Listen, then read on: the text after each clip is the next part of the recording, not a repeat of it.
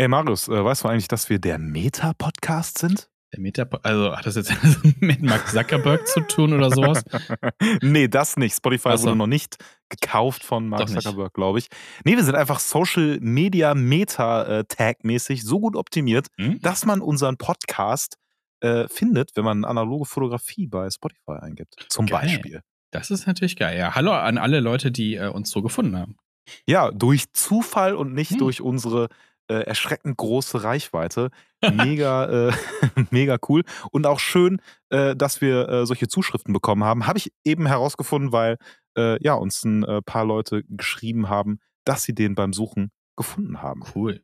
Tja, ja. Und wenn ihr diesen Podcast gefunden habt, dann dürft ihr euch heute über folgende Themen des Analogfotografie-Podcasts Exposure Cologne freuen. Und zwar analoge Film-Postproduktion, also was ist erlaubt, was machen wir, was kennen wir da so. Dann geht es noch um das Statussymbol analoge Kameras. Ja. Und es geht um ein kleines Update bezüglich dem Fotoladen und generell Fotolabore und die Entwicklung der analogen Fotografie. Yes. Starten wir direkt rein in die philosophische kleine Runde und es geht um die Postproduktion, wie schon angekündigt. Erstmal, was heißt das überhaupt Postproduktion? Also, du schießt Fotos. Klär uns mal. Du schießt Fotos, dann hast du da einen belichteten Film, der muss ins Lab. Und hier beginnt eigentlich schon die Post-Production, muss man ja sagen, ne? Also, würdest du schon sagen, das beginnt dabei beim Entwicklungsprozess? Oder die ist Postproduktion? Das, ja. Ja. Ja, also du kannst den Film pushen, du kannst ihn pullen. Genau, das heißt, es gibt für jeden Film, du entwickelst quasi ein Rezept, ein Kochrezept mehr oder weniger, wie man einen Film zubereitet, wie man ihn entwickelt. Der muss so und so lang in folgende Chemie, bei der Temperatur, pipapup. So macht man das ganz grob, würde ich mal so sagen. Korrigiere mich gerne, wenn ich irgendwas vergessen habe. Ja, und du kannst, dass ich was vergessen habe. Genau, nee, ja. Nein, ja, aber nee, auch, kannst, auch ja. Mit welcher Chemie du entwickelst. Ja, ne? Es gibt ja auch unterschiedliche Chemie und es gibt Chemie, die ein bisschen älter ist, ne? Ja, ein bisschen frischer ist. Genau, Cross kannst du auch machen, das heißt in verschiedene Töpfchen werfen oder der ist eigentlich für die eine Chemie C41 gedacht, aber schmeißt ihn in E6 oder umgekehrt. Geht ja auch alles irgendwie. Kannst du wild rumexperimentieren. Da beginnt ja quasi schon der erste Look des Bildes. So, ja, aber jetzt Vision entwickeln mit C41. Ja, ne? Also bewegt Bildfilm quasi. Genau. Also da beginnt quasi schon der Prozess, wie ein Bild quasi aussehen kann. Da wird die Richtung quasi vorgegeben. Und dann hast du das Negativ und dann scannst du es. Und dann beginnt ja schon der nächste Prozess, weil je nachdem, welchen Scanner oder welches Scanverfahren du da machst, ob du das jetzt auf einem Flachbrettscanner hast, ob du einen Trommelscanner hast, neidisch wer anhat. Oder ob du das abfotografierst. Du machst das ja mit, du fotografierst das ja mit einer Digitalkamera ab. Ne? Allein diese Interpretation von der Technik, von der Aufnahmetechnik, von diesen Fotozellen, ist ja auch schon eine Postproduktion. Ja? Also ich meine, letzten Endes kann man sich muss man erstmal eingrenzen, was sind einfach Drehrädchen, die man hat. Und das ist natürlich der Entwicklungsprozess, aber grundsätzlich versteht man, glaube ich, unter Postproduktion irgendwie das Digitale, wie bearbeitet man das digitale Bild in Lightroom und Co., weil Postproduktion ja auch irgendwie eher so einen digitalen Touch irgendwie hat. So ein Schreibtischding. Genau. Ja. Aber Postproduktion kann natürlich auch in der Form stattfinden, dass man gar nicht digital wird, sondern dass man einfach einen Abzug erstellt. Ne? Also das geht auch. Mit so einem, wie heißt das Teil noch gleich, einem Vergrößerungsgerät, Vergrößerer. Ja. Da kann man ja auch schon bestimmen, ne? Wie lange belichte ich das Ganze, wie also da kann man schon Entscheidungen treffen und auch das Bild bearbeiten. Ich meine, du kannst ja auch partiell an dem Frame gewisse Sachen heller oder dunkler machen und so. Also ich muss sagen, ich habe noch nie selber Abzüge so gemacht. Nicht, dass ich mich erinnern könnte. Ich auch nicht. Das ist ein komplettes Thema für sich. Also es gibt natürlich jede Menge Kollegen und Kolleginnen auf YouTube zum Beispiel, wo man das sich angucken kann, was die dann ihrer Klitsche machen. Shoot Film Like a Boss zum Beispiel, kommt aus England, der hat eine eigene Dunkelkammer und macht da immer seine Abzüge und da sieht man halt immer, da macht man Teststreifen mit verschiedenen Belichtungszeiten, da wedelt man teilweise wirklich so während der Belichtung mit was über das Bild, man deckt Sachen ab. Es ist eine wilde Sache, man kann sehr viele Parameter machen und das Ganze gibt es halt auch in der digitalen Form und das ist Lightroom. Halt das Gegenteil zu Darkroom. Genau. Ja, zum Beispiel Lightroom, ne? Oder man macht es irgendwie lieber in Photoshop oder sonst was. Ja. Ich glaube, da sind wir uns ziemlich ähnlich, glaube ich. Wir machen nicht so viel Postproduktion, heißt in der Entscheidung, wie wir jetzt den Look haben wollen oder wursteln da super viel rum und maskieren und dies und das. Was wir allerdings machen, ist hier und da mal so eine grundlegende Bearbeitung von, dass man vielleicht Staub entfernt oder Haare entfernt. Auch nicht immer. Also manchmal hat es auch irgendwie was Weibiges. Aber wenn man einfach ein cleanes Bild haben will und das gerade mal clean fühlt und nicht sehen will, dass es irgendwie im Lab staubig war, dann bearbeitet man das. Aber so die Farbbearbeitung und so richtig irgendwie mit vielen verschiedenen Verläufen und so, mache ich seltener. Ich auch nicht. Also was ich korrigiere, ist meine schlechte Haltung. Also wenn ich das Bild schief ist. Ne, also ganz klassisch die Horizontlinie zum Beispiel einfach gerade setzen. Ne? Also wenn ich die gerade haben will, dann drehe ich das Bild ein bisschen zurecht, dass es irgendwie alles ein bisschen gerade ist. Ich mache gerne, stimmt, das mache ich auch. Ich mache halt Korrekturen, ne? Staub weg oder keine Ahnung, irgendwann ist halt so ein weißer Ditch auf dem Bild.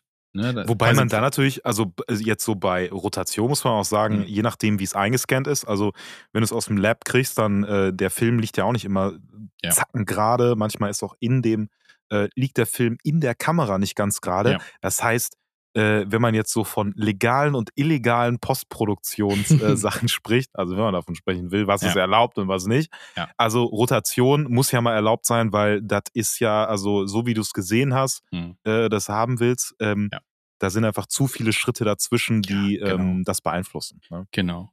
Also es gibt ja so ein paar Leute, die sehen das halt ganz grundlegend, du darfst eigentlich so gut wie gar nichts machen. Ne? Also du würdest das jetzt überhaupt nicht am Kontrast drehen oder ganz schlimm künstlich Körnung drauflegen noch oder im Gegenteil, das eher schärfen, beziehungsweise Körnung komplett rausnehmen, alles weichzeichnen und sowas. Da gibt es Leute, die würden sagen, das darfst du überhaupt nicht machen. Nee, darf man auch nicht. Das macht die analoge Fotografie, das macht das kaputt. Dann kannst du gleich einfach mit dem Handy Fotos machen. Nee, ja, Quatsch. Digital wechseln auch. Und wir haben es ja schon öfter mal gesagt, ne, wenn es um solche Entscheidungen geht und da kann jede Person machen, was er oder sie gerne machen möchte. Und es kommen ja auch manchmal ein paar interessante Sachen raus. Aber, zum Beispiel, wenn du Farbfilm verschießt, tatsächlich einmal guckst, was passiert, wenn du die Farben rausnimmst. Ne, das geht. Und dir mal anguckt, wie würde dieser Film oder wie würde dein Bild als Schwarz-Weiß-Bild aussehen, kann man ja durchaus mal ausprobieren. Kann man ja mal machen. Ja, kann man aber auch lassen. Ne? Also ich bin ja super offen, ne? Also jeder soll machen, aber was er will. Nee. Ja, schwarz-weiß, also, komm nicht ins Haus.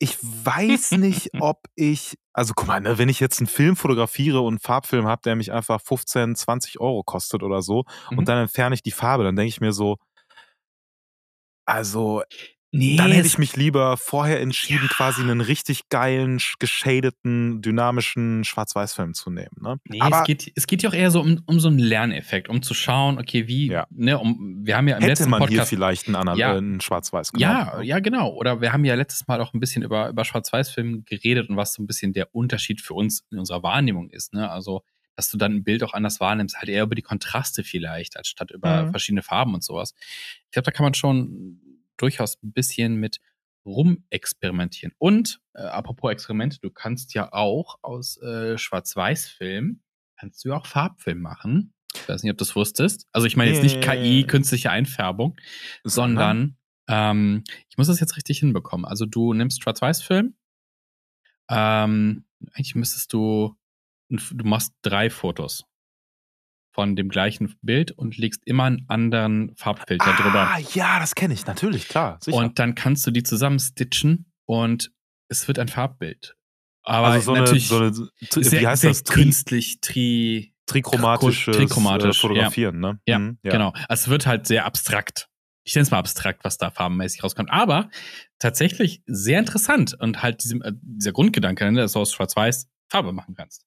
Aber es wirkt abstrakt oder kriegst du es nicht sogar hin, dass es 1:1 einfach komplett passt? Ich glaube, es muss schon, also da musst du, glaube ich, sehr Feintuning machen. Ich habe ein paar Beispiele letztens gesehen, das war dann eher abstrakt, cool, aber abstrakt. Aber ich glaube, theoretisch müsste es auch gehen, aber nagel mich jetzt nicht drauf fest. Müssten wir mal nachgucken.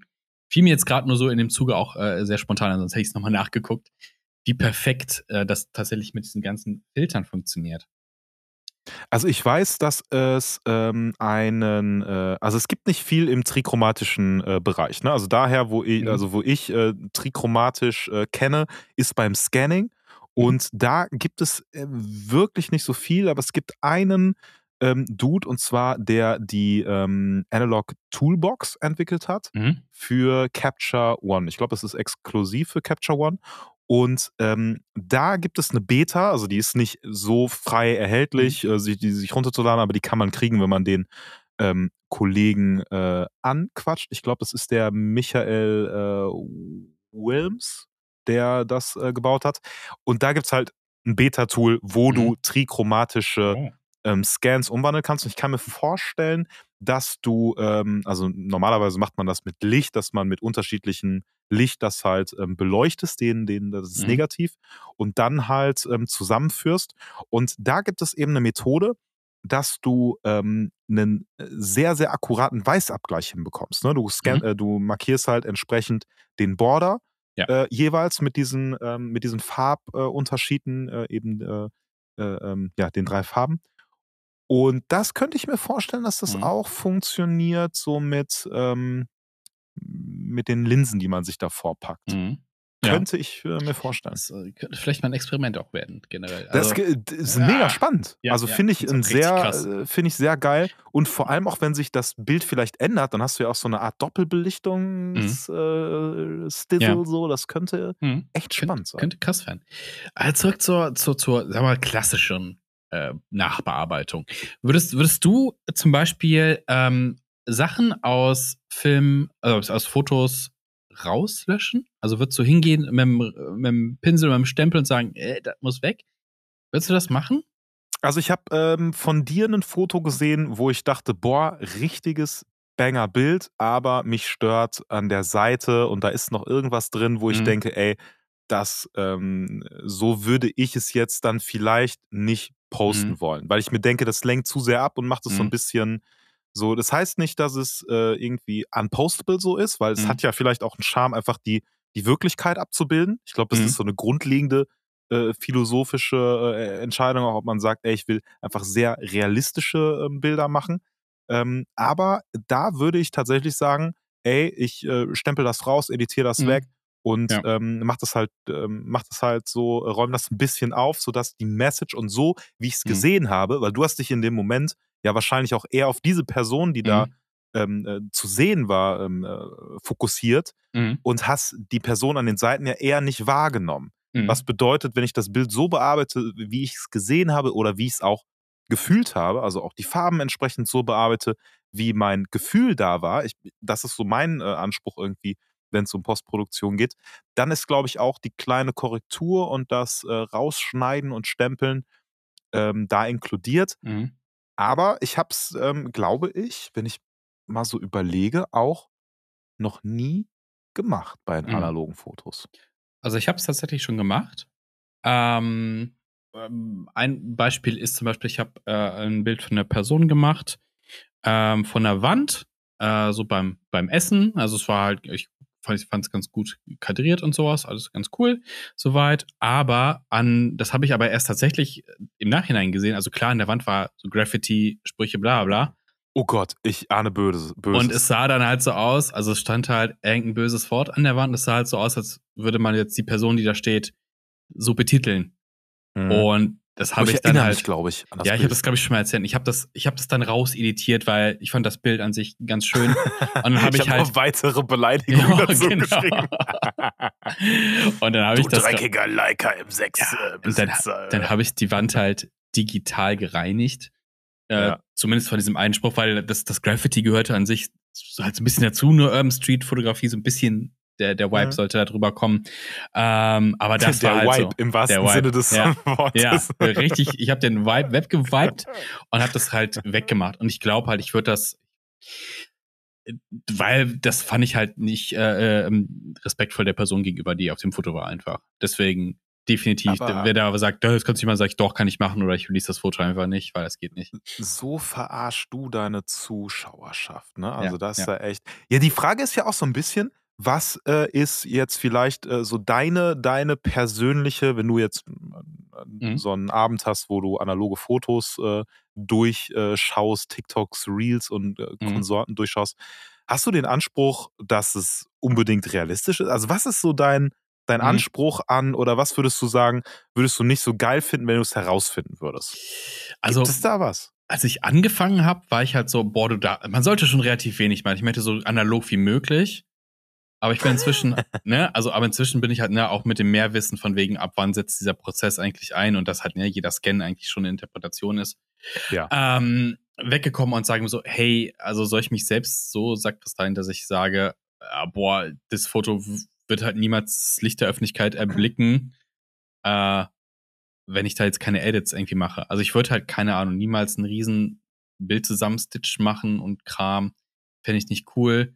Zusammenstitch? Wie meinst du? Ja, also wenn du halt, du würdest was hinzufügen. Also ich finde halt so was wegmachen, weil es ein Bild gestört hat. Das ist ja so alt wie die Fotografien, also Bildretusche geht. Ja. Aber ich sag mal digital noch was einfügen, damit es cooler ist oder die Beleuchtung halt sehr krass zu ändern. Ich habe das bei einem Video gesehen, da ging es allerdings um digitale Bilder. Da hat jemand gezeigt, ich glaube, es war eine Fotografin, wie so ein Bild, so eine Brücke im Dunkeln, aber darunter waren halt Lichter und was da quasi so drüber gebügelt worden ist, das ist schon so einen, diesen künstlichen, dieses Hyperrealistische schon fast schon hatte, ne? Und das fand ich ein bisschen, nicht so cool am Ende. Also ich finde halt, wenn ganz viel Post-Production ist, verliert es ein bisschen das Feeling. Also so ein paar Korrekturen sind okay. Das ist schwer zu sagen, wo die Grenze liegt tatsächlich. Also es darf nicht zu viel sein. Ein paar Sachen wegnehmen, bisschen Korrekturen an den Korrekturhebeln, Helligkeit, Kontrast, Sättigung. Da kannst du gern was machen, weil es soll halt, also sagen wir es mal so, um diesen ganz komplizierten Satz mal auf einen runterzubrechen, du solltest das Feeling von dem Film, den du da eingelegt hast, das sollte nicht verloren gehen. Also, das widerspricht natürlich, dass ich eben gesagt habe, mach auch gerne ein Schwarz-Weiß-Bild draus. Ja. Zum Testen. Aber du solltest jetzt nicht, du hast einen körnigen Film und drehst die Schärfe auf 100%, Zusatz. Das ist doof. Was ich irgendwie komisch finde, ist, also, wenn du jetzt Rauschen entfernen würdest. Ja. Zum Beispiel auch, ne? Also Rauschen ist dann auch immer die Frage, okay, wie viel Rauschen kommt vielleicht vom Scanning-Prozess, von der Kamera, wie viel ist digitales Rauschen, wie viel ist Grain oder so? Kann man das überhaupt separieren auf eine Art? Und auch so digitales hinzufügen, ich habe halt direkt so gedacht, wie sieht's mit Collagen aus? Also wie ist es mit, wenn du zum Beispiel sagst, also wo liegt der Unterschied zwischen du nimmst es negativ und packst da zum Beispiel Frames übereinander, also vielleicht zwei analoge Fotos, packst sie übereinander und scannst die so ein oder vergrößerst die vielleicht so, versus du machst es in der Post. Und vielleicht sind deine Sachen, die du dir schnappst, aus zwei verschiedenen analogen Fotos. Der Hintergrund ist, warum ich das sage, ich habe das nämlich, diese Bearbeitung, jetzt wo ich so drüber nachdenke, das habe ich schon gemacht, dieses Montieren, und zwar bei den Reels. Also ich habe zum Beispiel in einem Reel habe einen Himmel fotografiert, einmal etwas größer und totaler mit ein bisschen Kontext und ich habe einmal nur in den Himmel fotografiert, wo ein Flugzeug drin war. Ich habe das Flugzeug halt komplett rotoskop, also ausgeschnitten, maskiert und das dann in das andere Foto eingefügt und so als Übergang verwendet, dass es einmal so durchs Bild fliegt. Und das ist natürlich auch eine Art von, also dann schon eher Animation, aber warum nicht auch das? Oder vielleicht auch einfach, also kommt mir jetzt so ein bisschen die Idee, dass ich das eigentlich auch geil fände, so Parallaxing-Edits zu machen. Das stimmt. Ja, also man muss ja auch generell sagen, also was ich gesagt habe, so, das finde ich nicht gut. Das ist natürlich absolut meine persönliche Meinung und Vorliebe, wenn ich ein Bild sehe. Danach habe ich ja auch gefragt, also was ist so dein Vibe, wenn du darüber nachdenkst? Generell kann wirklich jede Person mit den Bildern machen, was er oder sie da machen möchte. Vollkommen cool. Es ist ja dann irgendwie eine Kunstform. Ich glaube, es hört bei mir so ein bisschen auf, wenn mir irgendwas vorgegaukelt werden soll. Also nehmen wir mal an, ganz simpel, du machst ein was Handys zum Beispiel irgendwie machen, ne? Dass du irgendwie, keine Ahnung, machst ein Bild vom Mond und eine KI rechnet dir das Bild schön und das ist so, ja, das war technisch gerade eigentlich gar nicht möglich, das so zu machen, wie das Handy oder was auch immer das darstellt gerade. Also wenn halt so viel eingegriffen wird, dass es nicht mehr der Realität springt, dass du halt sagen kannst, ja, du hättest auch gar nicht da sein müssen, um das Foto zu machen. Also das ist für mich so, glaube ich, so eine Grenze. Es sei denn, die Message soll das irgendwie sein. Also ne, das ist eine künstlerische Umsetzung von Hyperrealismus, sonst irgendwas. Aber ich fände es auch mega geil, wenn man mehrere analoge Fotos macht von verschiedenen, sagen wir, du bist einmal in New York, machst da irgendwie so Hochhaus-Vibes-mäßig, dann bist du nochmal in einem Dschungel oder so.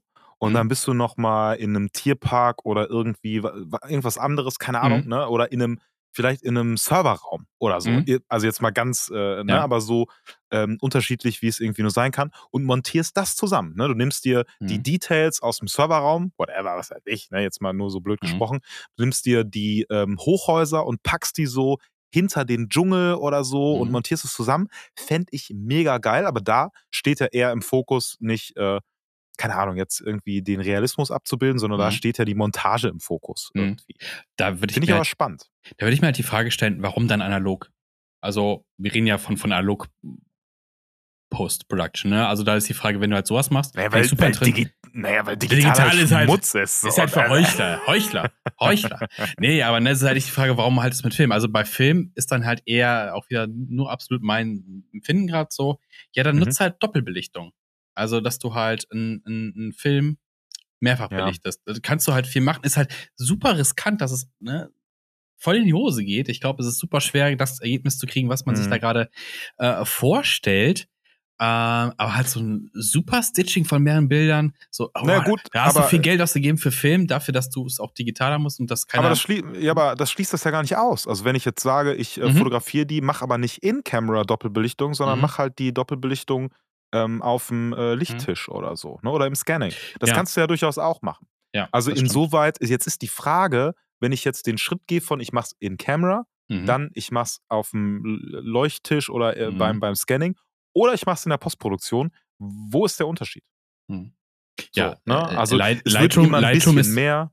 Lightroom ist halt Schmutz. Ja, genau. Nein, Quatsch. Also es ist natürlich ein Feeling und wenn du halt ein Bild von irgendwem siehst und du hast keine Ahnung, wie das zustande gekommen ist, am Ende ist das egal, weil es gefällt dir, du hast einen Eindruck, du kriegst irgendwas, du hast vielleicht eine Message bekommen, dann ist alles vollkommen okay. Also ich glaube halt, man will nicht manipuliert werden in einer Form. Das ist, glaube ich, das, was ich eben so ein bisschen meinte. Und ich glaube, es ist immer eine Einzelfallentscheidung. Also es kommt immer ein bisschen aufs Bild an, was du mitgemacht hast. Also keine Ahnung, wenn ich irgendwie, ich mache irgendwie von jemandem ein Foto, jetzt kennt nicht unbedingt ein Porträt, sondern sagen wir mal eher so Ganzkörper, aber mir gefällt der Hintergrund nicht, aber der Rest ist halt geil beleuchtet oder sonst irgendwas und ich schneide das aus und pack's irgendwo anders drauf. Ob das jetzt perfekt wirkt oder ob das halt so collagenmäßig wirken soll, dass man es sieht.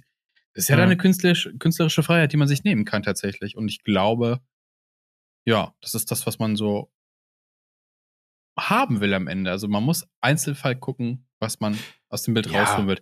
Was ich fies fand, wo wir bei Lightroom waren, ich habe mir früher am Anfang gerade halt es gibt ja super viele Vorgaben, ne? Also du kannst ja auch gerade bei Schwarz-Weiß irgendwie zig verschiedene Varianten angucken, ne? Weich, harter Kontrast, Presets, genau, weicher Kontrast, super harte Schwärze und sowas, also kannst halt super viel aussuchen und du kannst ja ein Bild nehmen, was du hast und du hast so viele unterschiedliche Eindrücke dadurch, dass du hast dann unterschiedliche Bilder tatsächlich, die eine unterschiedliche Wirkung haben und ganz furchtbar sind ja immer diese Sepia-Filter, ich weiß nicht, ob es irgendeinen Sinn für Sepia gibt, also ich weiß es nicht, Fujifilm macht das auch in der digitalen Kamera Sepia, why? Meine Hi8-Kamera hat das auch drin, Sepia. Es ist so ein Ding, für mich ist das so ein Ding, Sepia ist, wenn du einen Western drehst oder sowas. Ja. Nee, keine Ahnung. Was ich sagen wollte ist, du hast halt super viele Möglichkeiten und ja, es übermannt einen ja auch irgendwie so, von wegen, du hast da, keine Ahnung, 20, 25 Presets drin, so, ja, was nimmst du jetzt für dein Bild? Und deswegen werde ich eher, ist mir das Leben einfach machen und sagen, okay, was ist es jetzt ein Portra? Ist das jetzt ein Metropolis oder ist das jetzt ein Color Mission? Wie soll der aussehen? Was habe ich erwartet vom Foto, was ich geschossen habe? Will ich ein sehr grainiges Bild haben, dann will ich das auch haben. Will ich einen Film, der die Farben so und so darstellt? Ne? Also Fujifilm hat ja eine andere Wärme, Wiedergabe als ein Kodak-Film zum Beispiel, ne? Und ich kann halt ja keinen Kodak Gold nehmen und den quasi die Sättigung rausziehen. Also warum schieße ich dann Kodak Gold? Boah, es sei denn, es ist mir egal. Und ich habe ein Foto gemacht. Das, also, das ist auch, da machst du wieder ein Thema auf, was ich auch echt, das ist, also es ist Hardcore, weil also je nachdem, wie diese Fotos umgewandelt werden, da ja schon ganz viel passiert. Ne? Also ich hatte auch immer gedacht, ja, ich wähle ja jetzt schon aus mit dem Film, welchen Look ich haben will und so. Und das stimmt ja in vielerlei Hinsicht. Also absolut, zum Beispiel beim Grain. Ne? Also das ist ganz klar, egal wie du scannst, siehst du das. Außer du scannst es irgendwie mit einem Toaster, dann siehst du vielleicht nicht. Aber wenn es irgendwie ansatzweise gut gescannt ist, dann siehst du das halt. Mit den Farben ist es halt die Frage, womit wandelst du es um? Also zum Beispiel Negative Film Lab Pro ist halt einfach super bekannt dafür, da die Farben poppig zu machen, rauszustechen. Also eigentlich eine Kodak Gold 200 Geschichte daraus irgendwie aus allem Film zu machen. Und so Epson-Scan Software und auch je nachdem welches Setting, ob neutral oder sonst was, ist es bei wie heißt es gleich noch, die Silverfast, ne? Die das etwas neutraler irgendwie machen. VueScan, glaube ich, oder VU-Scan macht das auch. Da ist halt echt die Frage, kannst du jetzt mit der langen Vorrede sagen, okay, jetzt will ich ein Kodak Gold Foto machen und ich packe das rein, jetzt will ich den Portra-Look haben, jetzt will ich den Look haben. Also für mich ist es halt so, ich muss die Filme dann schon auch so editieren, wie mein Gefühl ist, wie dieser Film aussieht, wobei ich dieses Gefühl ja darauf stütze, was ich von anderen sehe, heißt, andere haben den Look des Films für mich bestimmt. Also meinst du, es gibt, ich weiß nicht, wie das bei Kodak jetzt so aussieht, ne? Also die werden ja bestimmt, ne, es gibt ja ein Rezept dafür, beziehungsweise eine Anleitung, wie wird dieser Film gebaut, ne? Wird dieses komplizierte Ding, Film zusammengestellt, sind ja mehrere 30 Schichten. 30 Gramm Butter, bisschen Lavendel und eine Prise Salz halt. Ja, es gibt tatsächlich Silbersalz. Ja, quasi. Silbersalz. Wie du das Ganze zusammenstellst. Ne? Der Silberanteil ist natürlich auch, spielt auch eine Rolle. Und ob es dann, gibt es von diesen Filmen so Referenzbilder? Also Kodak, du sagst, ey, Kodak, ich habe keine Ahnung, wie sieht ein Portra 800 eigentlich aus? Und da packen die so ein Bild aus und sagen, das ist Portra 800. Ja, und dann guck, also wie packen die das Bild aus? Packen die das Bild so aus, dass du es dir online anschauen kannst? Weil schaust du es dann auf dem Handy, schaust es... Ja. Also mein Guess wäre, ne, nur mal so frei gesprochen, ich habe keine Ahnung, wir haben hier einen Experten-Analogfotografie-Podcast, aber eigentlich wissen wir auch überhaupt nichts. Schreibt uns trotzdem eure Fragen. Nein, aber das Ding ist, mein Guess bei dieser Geschichte ist, dass du vielleicht den Optimalfall bei einem Film hast, müsste ich selber jetzt auch recherchieren, aber dieses Papier zum Beispiel verwenden bei einem Abzug, den man macht. Ne? Und dann ist wirklich der Abzug und das, was man unter neutralem Licht mit, was weiß ich, 5400 Kelvin sieht, das wäre so the way to go. Ich glaube auch, dass es halt so ein Labording eigentlich ist. Ne? Genau, du sagst schon, Lichtstärke, der Kelvinwert ist ausschlaggebend. Licht kommt von da und da in dem Winkel, fällt auf diesen Grauwert, ne? Also, ne, kannst viel mit Graukrater arbeiten, sowas. Das ist so das die ideale Umgebung. Ich glaube schon, dass das eine gewisse Definition gibt. Und dann wird halt daraus grob, aus diesen ganzen Sachen, die sehr kompliziert sind, einfach gesagt, Gold hat saftige Farben.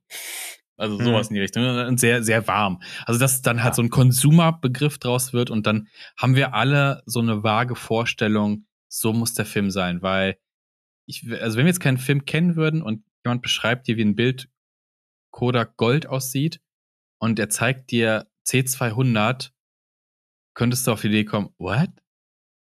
Also schon. Also ich finde die schon so unterschiedlich, dass man sagen kann, what?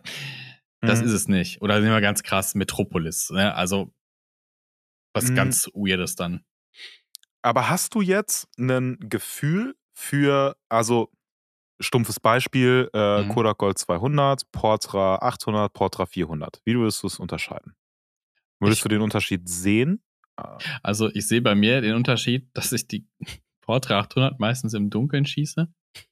Gut, weil ich nicht so pushe tatsächlich die Filme. Deswegen, ich würde mich niemals jetzt hier hinstellen und sagen, zeig mir 10 Fotos und ich sag dir, welcher Film, oder ich sag dir genau, das ist Portra 160 oder Portra 400. No way. ich würde dir sagen, ich kann dir sagen aus Bildern, das könnte der Gold oder der Color Plus sein, von meiner Erfahrung aus, und das könnte ein C200 sein, meiner Erfahrung aus. Und die anderen Filme jetzt mal, ne, CineStill mit gut, also CineStill 800, halt, ne? Genau, das würde ich sagen, da würde ich sagen, okay, da würde ich auch noch hinkommen. Ja, nicht im Daylight. Umgebung kann es sein, dass auch ein Portra 800 so dieselben Vibes hat, ne, irgendwie manchmal. Definitiv. Mit Lichtreflexion. Definitiv. So. Also würde ich mich nicht drauf einlassen, auf die Wette, dass es hinklappt. Außer halt, ne, so extreme Beispiele. Ja, außer Thomas Gottschalk würde natürlich anfragen und sagen, hier, Exposure Cologne, wie sieht es aus? Könnt ihr aus 100 verschiedenen Filmen denjenigen welchen erkennen? Am Geschmack. Am Geschmack. Ja, ich schmecke den Silberanteil, schmecke ich raus. Oh, ja. Ich glaube, es ist eigentlich auch giftig. Ich schmecke, die Vergiftung ist hier ein bisschen höher. Ich kann jetzt noch an 3 weiteren Filmen lecken. Dann ist aber auch Schicht im Schacht. Mhm. Nee, also ich finde es auch, also je mehr man fotografiert, desto mehr Erfahrung kriegt man natürlich, aber dann muss man halt auch einfach gleich scannen. Ne? Also du kannst halt nicht alle anderen Parameter immer verändern, weil wie soll ich den Kontrast von einem Film bewerten, wenn ich hier mal bei Safelight neutral scanne, hier mal bei Urban Film Lab, hier bei meinem Film Lab, hier bei einem Privatlab, hier dies und das und hast nicht gesehen mit unterschiedlicher Chemie. Man braucht eine gewisse konstante Ebene, um das irgendwie bewerten zu können, glaube ich. Ne? Ja. Also generell, ich finde es halt, ich krieg bei diesem Thema fast schon Kopfschmerz, muss ich sagen, weil es so eine Fülle ist, aber du kriegst halt nicht den puren Film. Das ist halt, damit muss man halt leben, ne? Dass du halt sagen kannst, es gibt immer eine Interpretation, es gibt sehr viele Parameter. Ich kann das nicht mehr, Marius. Ich kann das nicht mehr. Ich halte es nicht aus. Naja, pass auf. Also für alle Leute, die jetzt auch irgendwie gerade denken, ja, boah, dann kann ich es auch sein lassen. Es gibt diverse Seiten im Internet und auch die ganzen, also die meisten Shops, die Film verkaufen, sehr viele von denen, haben immer eine Seite zu dem Film und beschreiben, was den Film ausmacht. Ne? Ob das grain fein ist oder grob, für was der Einsatz ist. Und da kann man sich halt ganz gut grob dran orientieren. Also nicht verzweifeln, so, okay, ich schieße den Film und kann ich überhaupt das Ergebnis jemals erreichen, was ich haben möchte? Also es gibt immer die ganzen kleinen Stellschrauben, die man drehen kann. Und man kann das Ergebnis kriegen, was man sich vorstellt. Also das sollte man definitiv auch sagen. Ja, ich meine, das Simpelste ist ja letzten Endes, also jeder Film, über jeden, den ich jetzt im Kopf mir so erdacht habe, habe ich eigentlich einen Einsatzzweck. Wenn ich weiß, ich fotografiere das, ich mache das, ich mache das, ne, und auch so tagesablaufmäßig. Ne, wenn ich weiß, ey, ich will jetzt heute Mittag ein bisschen mehr fotografieren, ne, und Mittagssonne, und man kriegt einen guten Tune dafür, welchen Film man jetzt einlegt oder in 2 Kameras einlegt und weiß genau, ja, jetzt fotografiere ich nicht so viel, dann ist es schon ein bisschen was später, dann lege ich vielleicht eher einen 800er ein als einen 400er oder gar einen 200er, weil ich am Abend noch irgendwie shooten will und so. Und wenn ich jetzt drüber nachdenke, Kodak Gold ist halt einfach ganz schlicht und ergreifend der Konsumerfilm Nummer 1, ist sehr durable, ist einfach hitzebeständiger und all sowas, kannst du gut mitnehmen. Ist egal, was damit passiert, und wenn du den 1-2 Jahre liegen lässt und dann entwickelst und scannst, sieht der immer noch ordentlich aus, im Vergleich zu einem 16.600er oder so, wo man schon mal ein bisschen schwieriger und ausgeglichener dabei sein kann. Und genauso hast du halt, also bei einem Kodak Gold ja, kontrastreich, poppige Farben. Das ist der Film, mit dem jeder einfach irgendwie was hinkriegen kann. Und dann hast du noch Filme, die einfach eine sehr ausgeglichene, also gar nicht mal vielleicht wertend, oh, der sieht goldener aus oder weniger golden, sondern einfach neutraler, ne, irgendwie ausgeglichener und Konsorten. Vielleicht auch weniger grain, dass du es halt im professionellen Bereich, mehr Dichte und so ganz stumpfe Sachen, mehr Dynamik, was weiß ich, ne? Und auch einfach so diese Anwendungsbereiche, das, was du schon meintest, wofür sind die Filme gedacht und was kriegt man da für Resultate und wo sind die am besten in gewissen Bereichen, ne? Wo kriegt man am besten Dynamik, wo kriegt man am besten Farben? CineStill ist ganz klar, also dass man natürlich, ich will nicht sagen im Optimalfall, aber das, was man häufig sieht, was ihn auszeichnet, ist halt, dass er mit Lichtreflexion was macht, ne? Dass diese Emulsionsgeschichte dafür sorgt, dass man so rundglühende Sachen hat. Man kann CineStill fotografieren und das gar nicht sehen. Ist halt die Frage, macht man das? Ist das von Vorteil? Aber man weiß, was einen erwartet, je nachdem, welchen Film man nimmt anhand der Referenzen, die es irgendwo gibt. Und dann macht es ja aber auch Spaß, dann halt wieder diese Regeln, die es dann quasi gibt, dann wieder zu brechen, weil ich glaube, dann kommen halt so die feinen Nuancen der Filme raus. Also CineStill 800T, also eigentlich ja für Kunstlicht gedacht, im Dunkeln. Tageslicht. Ist aber, hat ja super krasse Hauttöne. Ja. Und das ist halt so ein ganz anderer Bereich, wofür ihn jetzt die meisten einsetzen. Ich hab ihn noch nicht im Daylight geshootet, okay. Ne? Also, habe ich schon ein paar Mal gemacht, tatsächlich. Ja? Hast du das mit den Skin-Tönen, dass es cool ist? Also ich habe das immer gehört, so von wie, ey, der macht echt coole, diverse Hauttöne, macht er echt cool. Also das, was ich sehr geil fand, also natürlich ist es eine Frage vom Weißabgleich, ne, wie man das irgendwie deichseln will, aber ich habe tatsächlich auch schon CineStill fotografiert mit einem, also richtig ordentlichen Weißabgleich, obwohl es halt Tageslicht war, einfach weil es hochwertig, raw gescannt und man das gut umschiften konnte. Und ich fand da immer geil, wenn du so was hast, also irgendein Gegenstand, der vor der Sonne steht und an der Seite blitzt es so durch, dass du dann so diese roten Shifts dann halt da in diesem, in den Kanten hast. Das finde ich so unfassbar geil. Aber der Witz ist, andere Filme können das halt auch. Exactly. Und das habe ich tatsächlich auch bei Fotos von dir gesehen, aus deinem Urlaub, wo ich auch dachte, bitte? Also da waren ich habe ein paar Bilder vom Meer gemacht, wo die Sonne drauf scheint und dann auf einmal unten rechts, da waren halt ein paar Wellen und da bricht sich das Licht so krass, dass es halt auch aussieht. Also so, da wird es halt so rötlich auf einmal, ne? Und das schimmert so rötlich und das ist ein geiler Effekt, der überhaupt nicht berechenbar ist. Das kannst du einfach nicht beim Fotoknipsen. Ja, so eine Halation halt. Ja, einfach, ja genau, ne? Halation. Also nicht immer rot oder so, aber halt dieses... Also orange-rot, ja, aber anders halt, also das war ja nicht da an dem Moment. Ne? Ja. Ja, ja, das ist schon, das finde ich schon schick. Ja. Also ich glaube, das Ergebnis ist irgendwie die Regeln so ein bisschen kennen, also was möchte man erreichen, dafür gibt es halt bestimmte Filme und dann aber auch gerne experimentieren und ich glaube, am Ende zählt mit dem Foto, das man hat, zufrieden zu sein. Ja, auf jeden Fall. Also ich meine, ich habe selber so den Anspruch, das, was man im Kopf hat, zu visualisieren. Die Idee, die man im Kopf hat, zu visualisieren. Und wie man da hinkommt, ist für mich in erster Linie erstmal egal. Ne? Also ich finde natürlich manche Sachen irgendwie schicker oder das ist halt immer so diese Erwartungshaltung, was erhofft man sich davon. Aber zu sagen, ey, ich bearbeite das Bild so, wie ich es gefühlt habe. Und ich meine, da gehört auch die Filmauswahl, die Entscheidung dazu, die man in dem Moment getroffen hat. Ne? Wenn ich sage, ey, ich wollte hier gerade einen Kodak Gold und kontrastreich, dann wäre es irgendwie weird, den Kontrast zu entfernen, weil dann funktioniert es halt nicht so optimal. Also so, wie der Film gedacht ist. Aber ich glaube, ans Ziel kommen mit der Vision, die man im Kopf hat, ist ja letzten Endes das, was wir tun, uns ausdrücken, uns irgendwie so ein Branding zu kreieren oder so. Und da ist halt jedes Mittel recht. Ja, also für uns jedenfalls, wenn ich da auch für dich sprechen kann. Ja, natürlich. Ja, schreibt uns gerne mal, wie ihr das seht. Wie gesagt, die Links sind unten. Schreibt uns das entweder auf Instagram oder über unser schönes Tool. Da könnt ihr hi.exposure.cologne. Ja, schreibt uns da einfach gerne hin, wie ihr das seht, wie ihr mit Film umgeht oder ob ihr da quasi sagt, nee, editieren geht gar nicht oder tobt ihr euch komplett aus, schreibt uns gerne mal eure Meinung und wir greifen es dann vielleicht ja im nächsten Podcast auch nochmal auf. Ein bisschen die Leserbriefecke.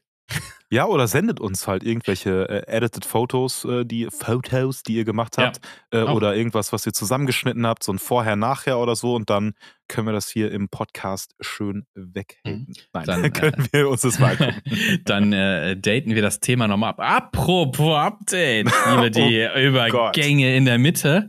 Und zwar, wir haben ja immer wieder das Thema eigener Fotoladen, dass du ja gerne dich da in dem Bereich austoben willst. Und wir haben immer wieder so ein paar Snippets gedroppt, wie der Stand der Dinge ist. Und du hast heute wieder ein Update von dem zukünftig besten Fotoladen der Welt. Nein, um Gottes Willen. Also letzten Endes, ich will es auch relativ kurz halten. Ich finde es nur immer schön, so zwischendurch immer so ein bisschen was davon zu erzählen, weil so ein bisschen tatsächlich auch immer die Tendenz nach oben gegangen ist, dann wieder nach unten. Also mit macht man das jetzt, macht man das nicht. Ich glaube, das konntet ihr gut im Podcast auch verfolgen. Aber es ist jetzt tatsächlich so, ich brauche jetzt keinen extra Laden, weil also neben meiner Filmproduktion sozusagen, sondern ich hatte immer das Ziel, alles zusammen, alles an einem Ort und dass man nicht so, keine Ahnung, so zwischen den Stühlen ist, zwischen dem, was man sonst noch so tut. Naja, und jetzt habe ich ein neues Büro, alles ein bisschen größer und ich habe tatsächlich auch eine separate Ecke mit, also Küche getrennt, auch von, da war mal so ein Gastrobetrieb drin, ne? Heißt, da sind mehrere Anschlüsse und so. Und ich habe da eine komplette große Ecke, wo halt 3 Leute arbeiten können an Analog-Shit, Entwicklung und Scanning und so weiter. Und das eignet sich halt super und da bin ich gerade dran, mir das da zusammenzustellen, meine Entwicklungsgeräte dahin zu ballern und bin gespannt, ob sich das lohnt und da meine ich gar nicht irgendwie finanziell, sondern ob das halt auch funktioniert und was draus wird, also ne, wo führt es denn irgendwie hin, ne? Also es sind ja viele kleine Steps und man kann es gar nicht so absehen, wie big wird's oder wie ist es dann für einen selber oder so im kleinen Kreis, was man benutzt oder ne? Ich glaube, ich finde es super spannend halt. Also in erster Linie natürlich, ne? Also wenn ich jetzt nur meine Freunde und Kollegen bediene, dann wäre das schon, wäre man schon gut ausgelastet, ne? Weil alle immer zu mir kommen und sagen, kann ich mal hier entwickeln? Ja, was hättest du gesagt, hätte ich dir jetzt hier so 22 Filme auf den Tisch gelegt? Ja, also scanmäßig, gar kein Problem. Entwickeln und scannen bitte. Bis morgen. Nein. Naja, also das Schöne ist ja letzten Endes, wenn die Maschine einmal steht und läuft, kann ich 4 Filme gleichzeitig entwickeln. 4 35er. Das heißt, es sind so 5,5 Entwicklungsschritte. Also 6-mal muss ich da in den Tank das reinballern und dann dauert es halt irgendwie 15 Minuten pro Ding. Das geht relativ fix. Ne? Und wenn ich jetzt tatsächlich sogar noch den nächsten Schritt gehe, den man eigentlich gehen muss beim Lab, weil ich habe ja den Filmomat, ne, also von so einem Tüftler neu zusammengebaut. Also wirklich, wenn du den jetzt kaufst, wird der für dich gebaut.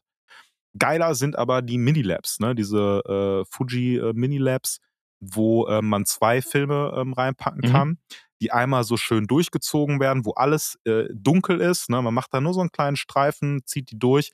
Das sind Powermaschinen. Du kannst damit unfassbar viele Filme durchlaufen lassen und es kann, sofern du die auch gut wartest und die Rollen sauber machst und den ganzen Shit, die Dinger können tausende Filme sehen und laufen unfassbar gut. Davon müsste ich mir halt eine holen, wenn es an den Start geht und dann gar kein Problem. Dann ballerst du die so durch und Scanning ist sowieso kein Problem. Also wenn ich halt meine mein Kamerascanning quasi verwende, also dann habe ich einen Film in einer Minute schon mal digitalisiert und da muss man halt nur einen Workflow finden, dass man die gut und konstant umwandelt, sodass es schon mal ein Average gutes Resultat gibt.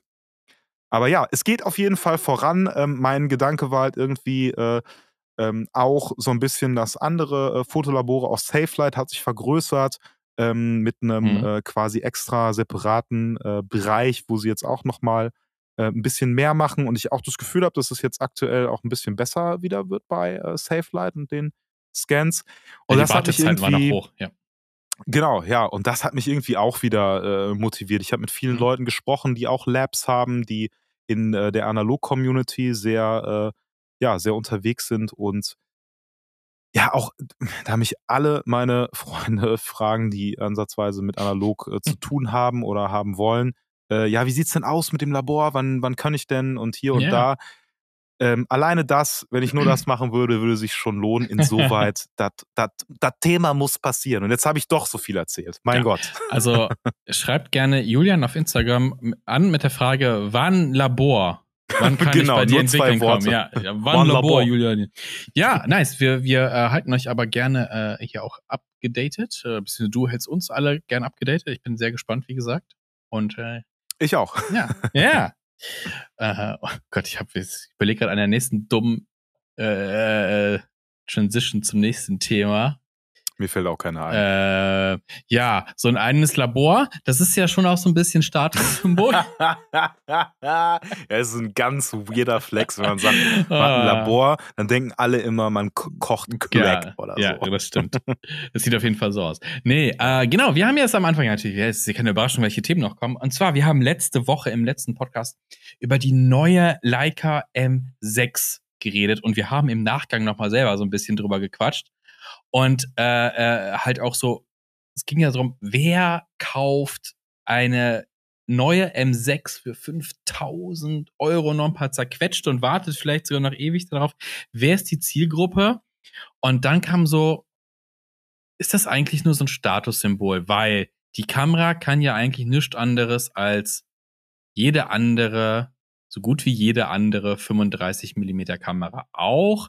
Ja, sie soll, wie gesagt, ich hatte noch keine einzige M6 in der Hand. Ich habe sie immer nur hinter Glas gesehen, weil sie so teuer sind in jedem Laden und keiner will sie rausdrücken. In der Vitrine. Ja, genau, Vitrine. Genau, und so, das ist die Frage, für wen ist diese neue Kamera? Also ich hatte erst gedacht, okay, sind das vielleicht so Leute, die Hochzeiten fotografieren? Das ist ja auch immer gern gesehen, dass man sagt, okay, neben digitalen möchte ich gerne auch analoge Fotos von meiner Hochzeit haben oder rein analog, dass man sich halt so eine Leica holt, die ja dann Garantie natürlich hat und neu ist, wo man denkt, okay, die wird jetzt auch einwandfrei funktionieren, weil es ist eine neue Kamera. Wie gesagt, die Garantie sollte man meinen. Sollte. Und ja, neues Gerät angeschafft, ist halt, glaube ich, auch für die Steuer ein bisschen besser. Ja, stimmt. Ja. Da gibt's actually noch Mehrwertsteuer drauf. Ja, genau.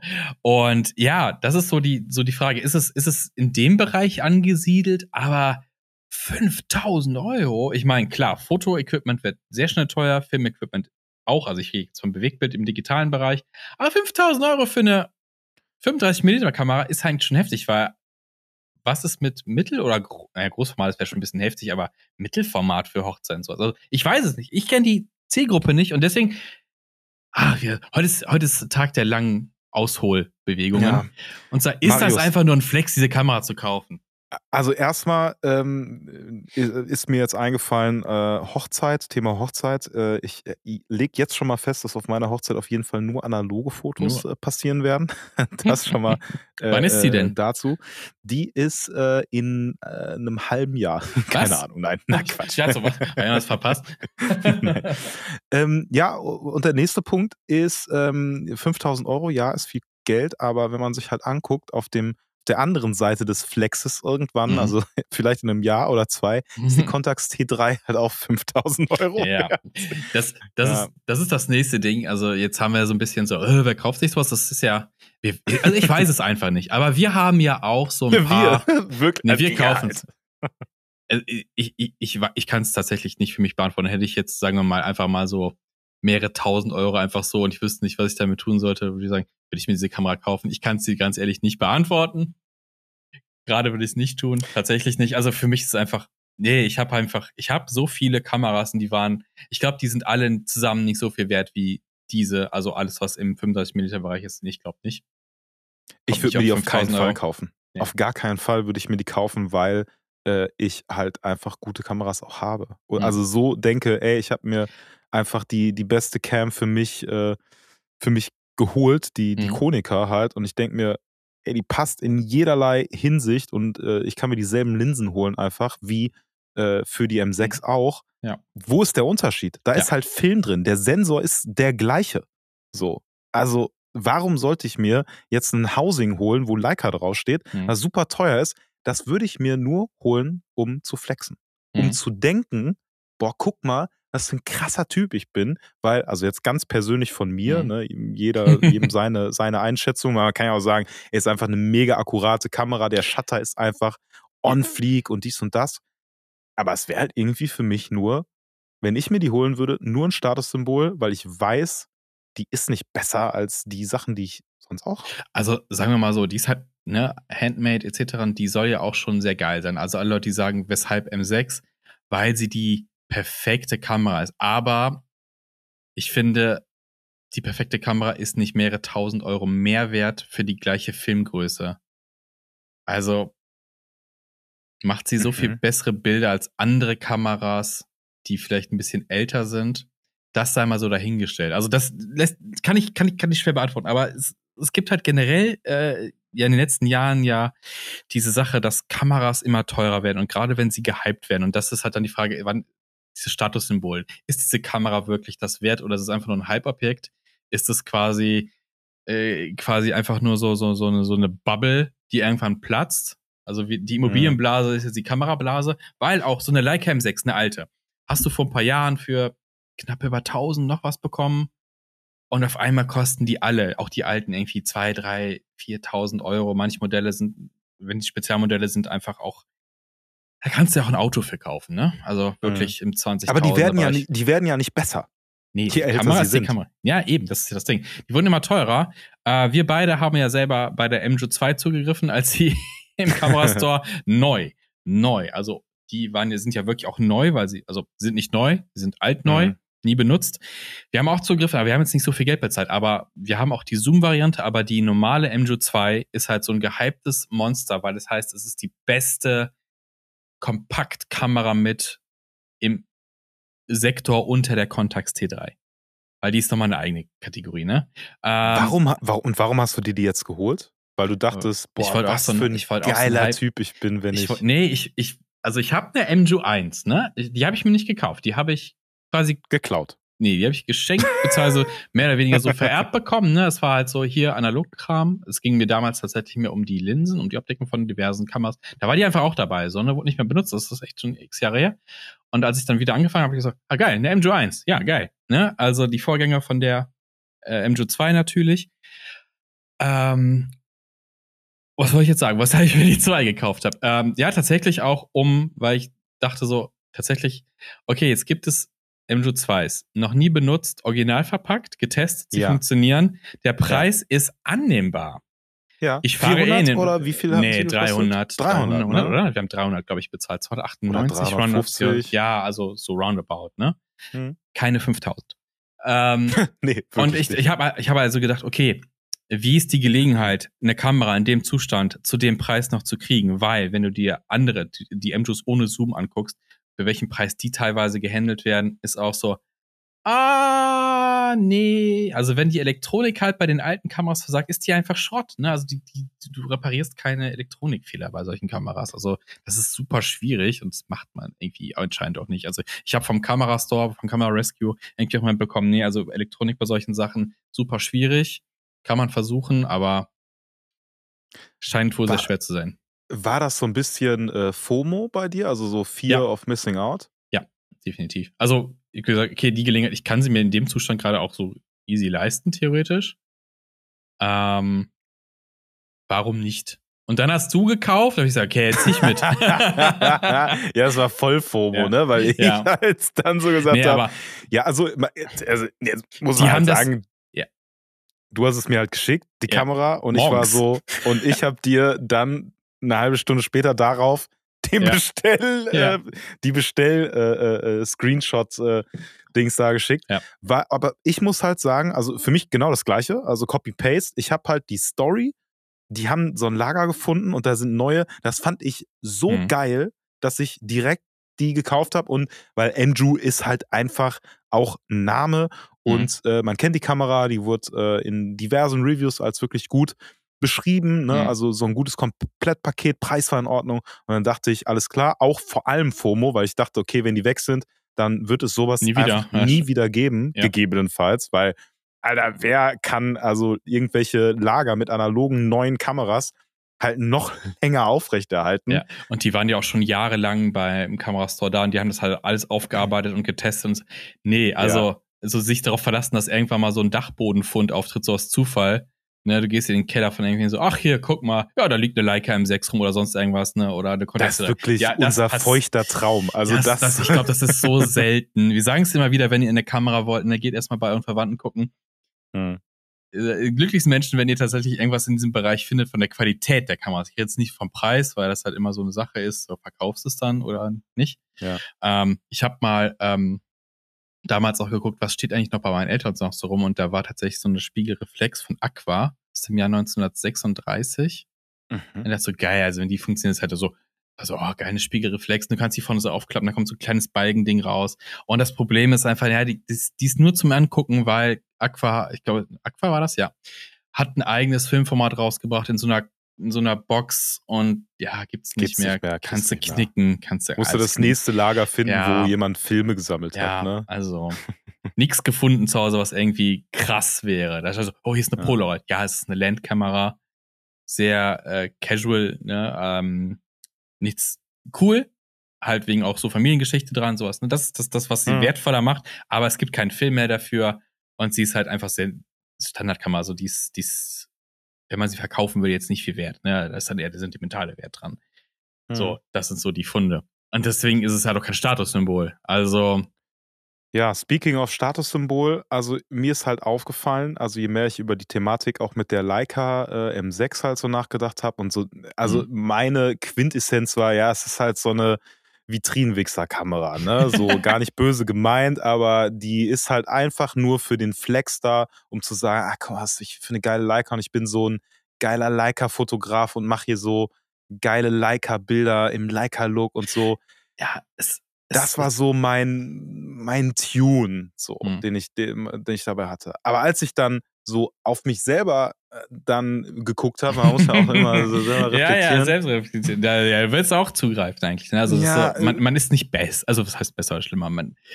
Ich würde tatsächlich nicht zugreifen, weil ich mir denke, ey, ich habe Kameras und ich sehe rein technisch gesehen und ich habe meine Kameras halt auch durchgemessen, passen die vom Shutter. Für mich wird es da gar keinen Unterschied geben, weil es ist dasselbe Glas und es ist dieselbe Öffnung und ich also wüsste nicht, wie das ansatzweise besser sein kann. Aber nehmen wir mal an, du gehst jetzt in den Laden und du kriegst eine M6, ob jetzt alt oder neu, in die Finger und du merkst so, das fühlt sich gut an, das Gewicht ist ziemlich gut, so das zum Auge führen, das ist alles super, Film einladen ist geil, das Shuttergeräusch ist geil und du sagst, geile Kamera, finde ich schon geil. Was wäre jetzt der Preis, wo du sagen würdest, ich überleg's mir?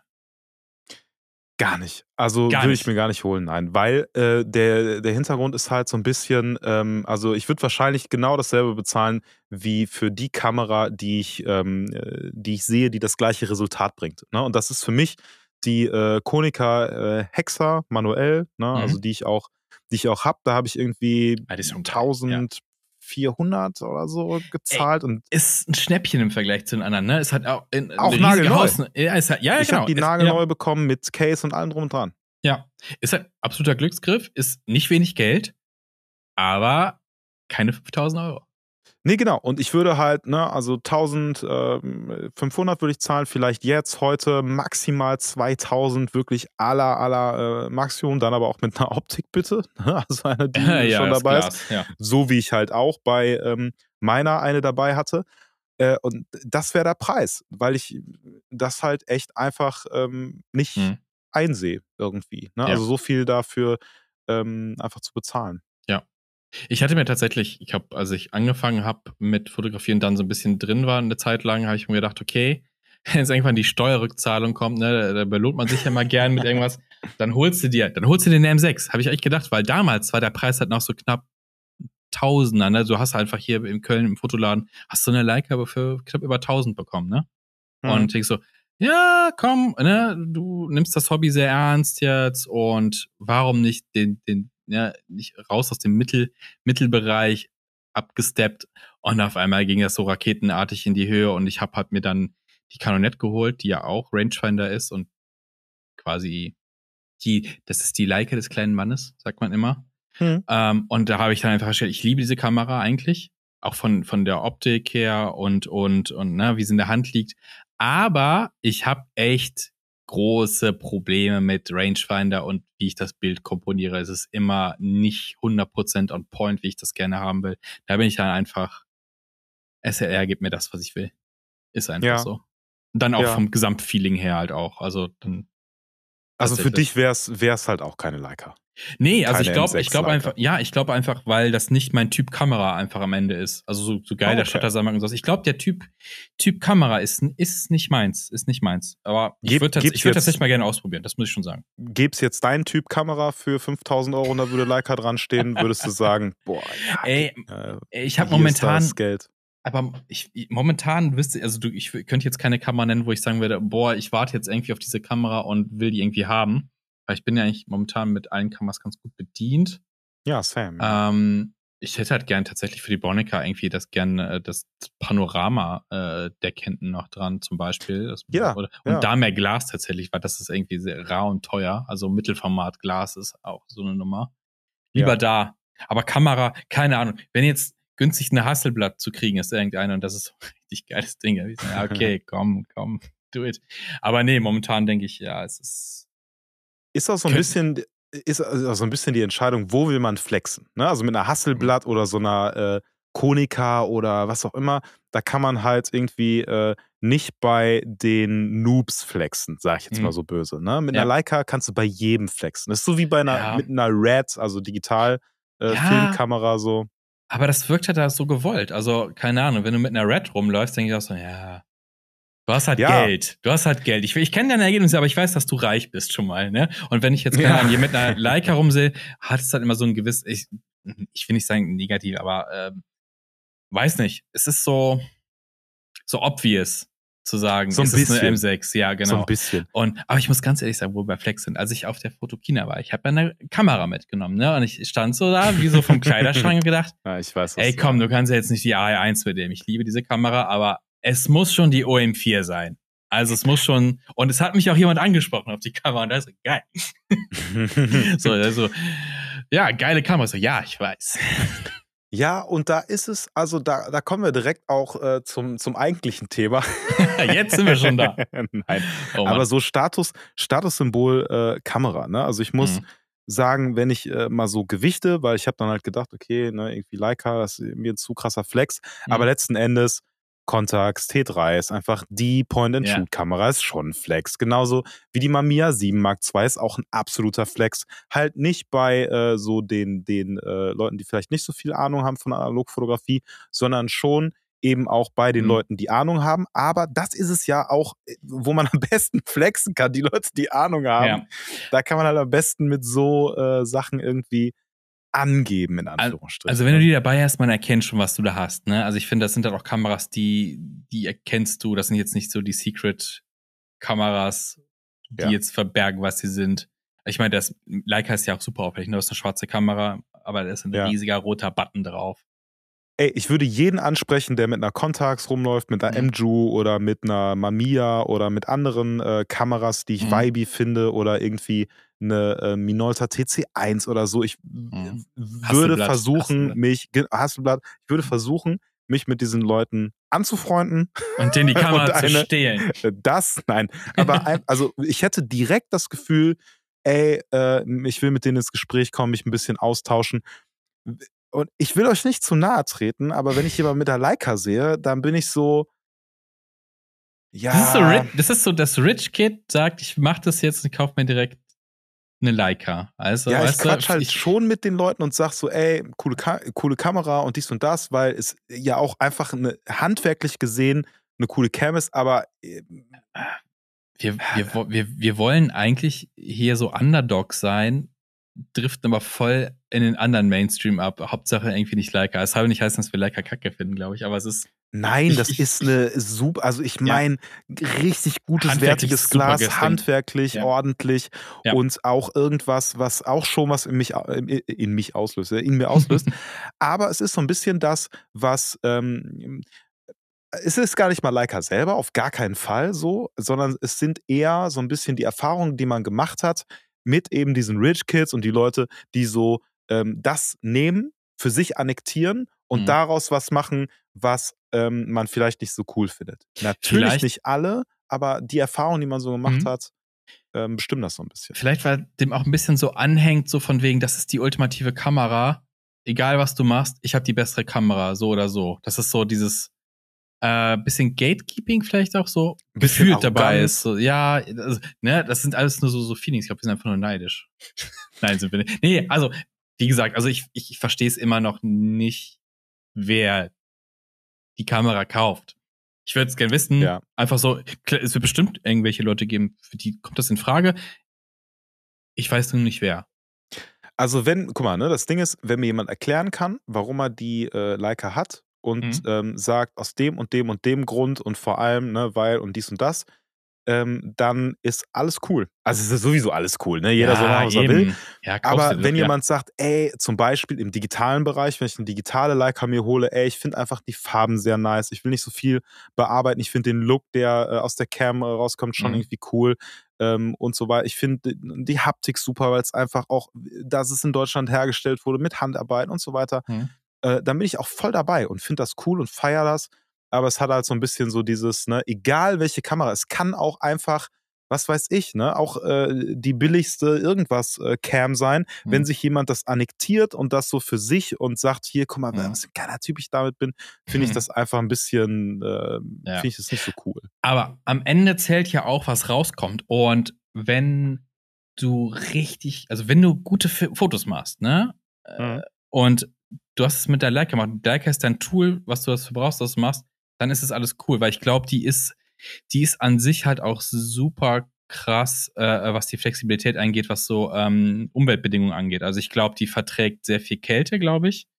Also du kannst irgendwie, Ahnung, gut Fotos in der Arktis machen. Ich weiß nicht, wie das mit der Wasserdichtigkeit so angeht, ob die jetzt irgendwie im Regen irgendwie kaputt geht oder ob die sagt, ja, klar kannst du die rausholen, wenn es tröpfelt. Ich glaube, bei Hitze performt die auch immer noch nice, die ist halt super geil verarbeitet. Und ich glaube halt, wenn du sagst, ey, das ist mein Tool, dann ist das vollkommen okay. Ist nicht cool, wenn du diese Kamera für so viel Geld kaufst, beziehungsweise, dass die Preise von gebrauchten M6 so in die Höhe steigen, weil alle nur denken, ja, ich brauche auch das ultimative Fototool, sonst kann ich leider nichts machen. Ich brauche diese Kamera. Oder, ja, was halt immer leidig ist, die Kamera halt als Wertanlage zu kaufen, ist halt auch nervig, weil es ist halt ein Werkzeug. Ja, und du verbaust es halt vielleicht Leuten, die vielleicht für die Kamera was wäre tatsächlich, aber nicht für 3.000, 4.000, 5.000 €, sondern halt für 1.000 €. Vielleicht war das ihr eigentlicher Wert für eine 20, 30 Jahre alte Kamera und nicht jetzt, auf einmal wäre 1.000. Jetzt muss ich ein bisschen zurückrudern tatsächlich, ne? Jetzt will ich doch nee, aber einfach nur von eben dem Gedanken her, was du auch meintest, ne? Die könnte vielleicht jetzt mal aus dem Fenster gelehnt besser auslösen auch oder überhaupt auslösen bei irgendwie gewissen Temperaturunterschieden und sowas. Das ist schon ein Punkt, wo es jetzt anfängt, vielleicht zu separieren zu was älteren Kameras, die ich habe, wo ich sage, das ist exakt der gleiche Look, da wird sich nichts sichtbar, da wird es keinen Unterschied geben. Niemand wird diesen Unterschied feststellen können. Ist es trotzdem so, dass ich sage, okay, wenn das halt mein Main Workhorse ist, wenn ich das auch für die Arbeit benutze, jetzt mal angenommen, oder ich bin halt irgendwie Künstler, der einfach darauf angewiesen ist, dass sein Arbeitswerkzeug funktioniert. Ja. Ich meine, was will ich machen, wenn mein Pinsel auseinanderfällt und ich Maler bin? So, dann male ich da irgendwie mit dem Stock rum, das ist ja auch nicht das Wahre. Wenn ich sage, okay, aus diesen Gründen hole ich mir die, kann ich mir das für mich auch vorstellen. Ich finde es absolut zu teuer natürlich, aber machen wir uns nichts vor. Ich kaufe mir auch anderen Shit, den ich irgendwie cool finde. Ja.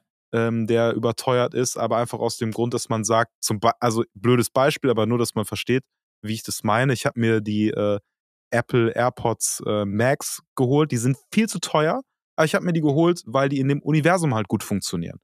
Das Gleiche bei so einer Kamera, wenn ich sage, ey, die funktioniert einfach, die nervt mich nicht, die ist reparierbar, es gibt Ersatzteile und so weiter und so fort. Ja, Leica-Service, ne? Ist da, ja. Ich muss doch ganz ehrlich sagen, ne, also wo ich das gerade selber eben gesagt habe, mit dies zuverlässig, das ist ein krasser Punkt. Also ich wähle sie halt jedes Mal, die OM4TI, ne? Die Olympus. Link natürlich in der Beschreibung, ne, wie immer. Ich sag mal, die hat mich gekostet, ich glaube, 400 €, ne? Und dazu kommen halt, ich glaube, 3, 4 Objektive noch, der Preis steigt. So, jetzt hatten wir 2021 in Köln schon, war ein bisschen kühler hier, ne? War kalt, aber nicht arktische, es war nicht -20 Grad, es war knapp über dem Gefrierpunkt. So, wir sind am Rhein lang spazieren gegangen. Ich hatte die Kamera mit, ein paar Fotos zu machen. Ja, auf einmal löst die nicht mehr aus. Ich dachte, die Kamera wäre hin. Also ich glaube, Mamiya auch. Ich glaube, der Shutter ist eingefroren, ne? Und beziehungsweise der Curtain. Ja, 400 Euro. Stehst du da. Klappt nicht, ne? Klappt nicht. Und vielleicht hätte die Leica es geschafft und wäre das jetzt irgendwie ein Job gewesen, gehen Sie mal runter zum Rhein und machen Fotos vom, es war damals irgendwie Hochwasser und es war gefroren, so ein Kram. Machen Sie mal ein paar Fotos für, keine Ahnung, XY. Ja, hätte ich mit der Olympus ja leider verkackt. Tatsächlich. Ja. Ne? Und dann ist die Frage, rentiert sich das dann vielleicht irgendwann, dass ich mir tatsächlich diese neue Kamera gekauft habe? Ne? Das ist ja irgendwie ganz außen vor. Das ist was ganz anderes, finde ich. Dann ist das vollkommen in Ordnung. Ich kann mir das sehr gut vorstellen, ne? Also ohne mich jetzt zu weit aus dem Fenster zu lehnen, aber wenn es eine neue Kamera ist mit neuen Sprungfedern, wie auch immer, was da drin ist. Das Fett wird das ja auch, Fett, ne? Das Schmierfett wird ja auch schlecht bei den Kameras, ne? Es wird klumpig oder sonst irgendwas, ne? Und da ist alles neu. Und das wird halt de facto besser sein, ne? Also ohne mich zu weit aus dem Fenster, aber das wird so sein. Ne? Ja. Also dementsprechend, wenn du es als Arbeitswerkzeug haben willst, also wenn du Vollprofi bist, dann ist es vielleicht wirklich gut, darüber nachzudenken, sich das zu holen.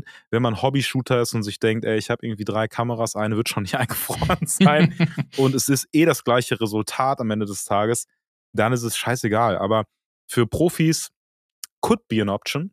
Ja. Ja, denke ich auch. Ja. Schreibt uns auch gerne mal, ob würdet ihr euch eine M6 kaufen oder was ist euer Preislimit für Kameras oder welche Kameras habt ihr? Schreibt uns einfach alles auf unseren Instagram-Accounts oder über unser schönes Online-Tool. Wir haben jetzt heute sehr lange geredet. Eigentlich kann man auch sagen, eigentlich wollten wir mal so 30-Minuten-Episoden machen. Schreibt uns auch gerne mal Feedback zur Länge der Episoden. Wollt ihr die kürzer, knackig? 30 Minuten ist eine Stunde geil. Wir freuen uns auf Feedback, weil wir können uns da flexibel einstellen. Eine Stunde 10. 2. Ja, komm, wir schaffen noch 20 mit dem Outro. Auf jeden Fall, das war's für diese Woche tatsächlich. Wir hören uns nächste Woche wieder an dieser Stelle und frohes Shooten da draußen. Boah, das war eine richtig tolle Episode. Das hat mir Spaß gemacht. Oh, lang, ne? Ich habe gedacht, ey, lass uns, wenn wir Philosophie-Themen einfach nur eins nehmen, weil wir müssen wieder auf ein Thema runter. Ciao, ciao. Ciao, ciao.